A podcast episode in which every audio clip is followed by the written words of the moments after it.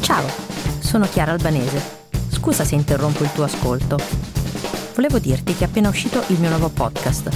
Si chiama Quello che i soldi non dicono e racconta storie di famiglie di imprenditori, di finanza, industria e politica che hanno fatto la storia dell'Italia.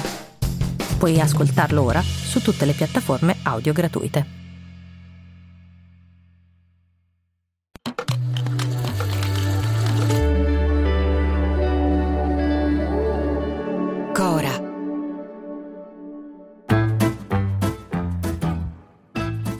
Sono Luca Bizzarri.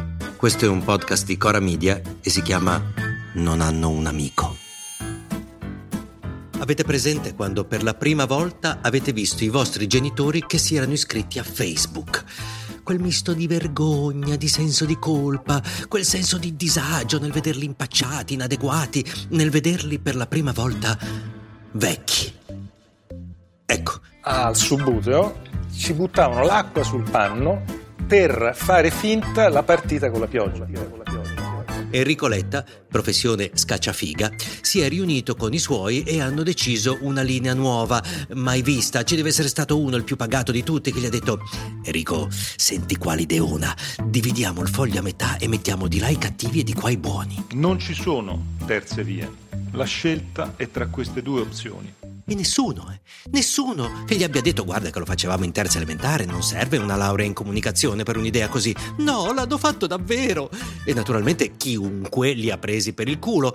E loro sono stati pure contenti, anzi hanno ritwittato i meme che li perculavano. Il cuore del nostro programma. Ma lo capite che vi votiamo, se vi votiamo, perché governiate il paese, non perché ci facciate ridere. Guarda, dividiamo il foglio a metà, guardiamo se la capite così.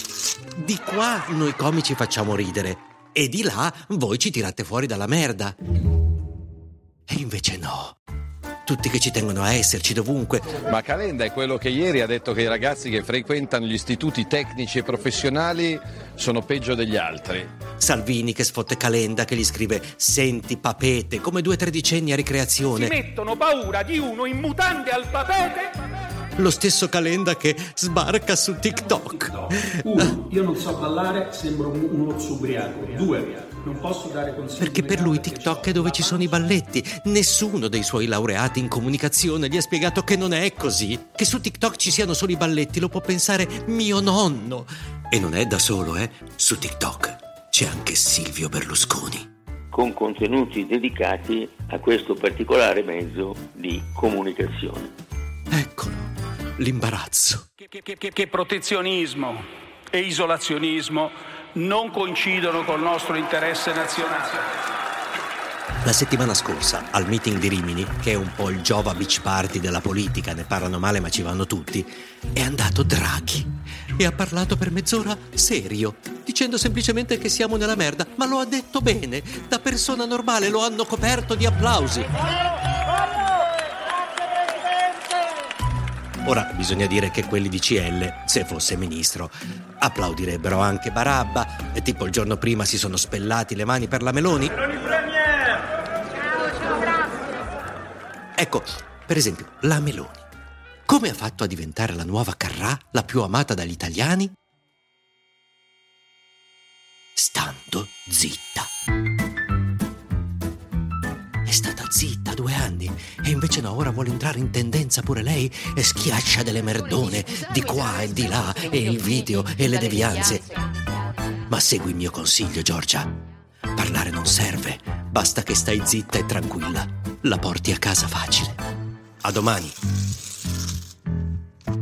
Non hanno un amico è un podcast di Cora Media scritto da Luca Bizzarri con Ugo Ripamonti. La cura editoriale è di Francesca Milano. La post-produzione e il sound design sono di Guido Bertolotti. La supervisione del suono e della musica è di Luca Micheli. Il producer è Alex Peverengo. Le fonti degli inserti audio sono indicati nella sinossi.